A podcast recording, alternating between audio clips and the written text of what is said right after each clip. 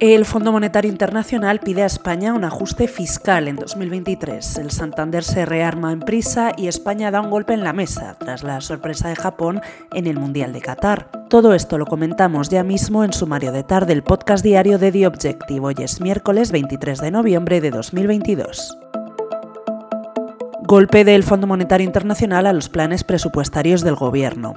Tan solo un día después de que la Comisión Europea diera el visto bueno a las cuentas españolas, los técnicos de este organismo han asegurado que la deuda pública del país sigue siendo elevada y que se necesita un esfuerzo sostenido de consolidación. De esta manera, piden al Ejecutivo de Pedro Sánchez que emprenda una consolidación fiscal estructural de entre 0,25 y 0,5 puntos del Producto Interior Bruto en 2023, que deberá continuar en los años a un ritmo mayor, del 0,6%.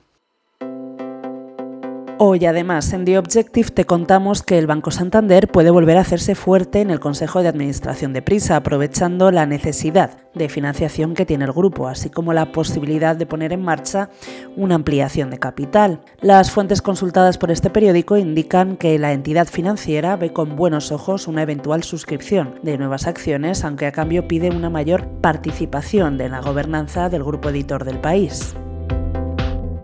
Este miércoles se ha estrenado la selección española en el Mundial de Qatar. Los de Luis Enrique han jugado contra Costa Rica en un partido inaugural que llegaba después de que Japón tirara de épica para tumbar a Alemania en una tarde histórica. España ha ganado contra los ticos con superioridad y se asegura así una fase de grupos liviana.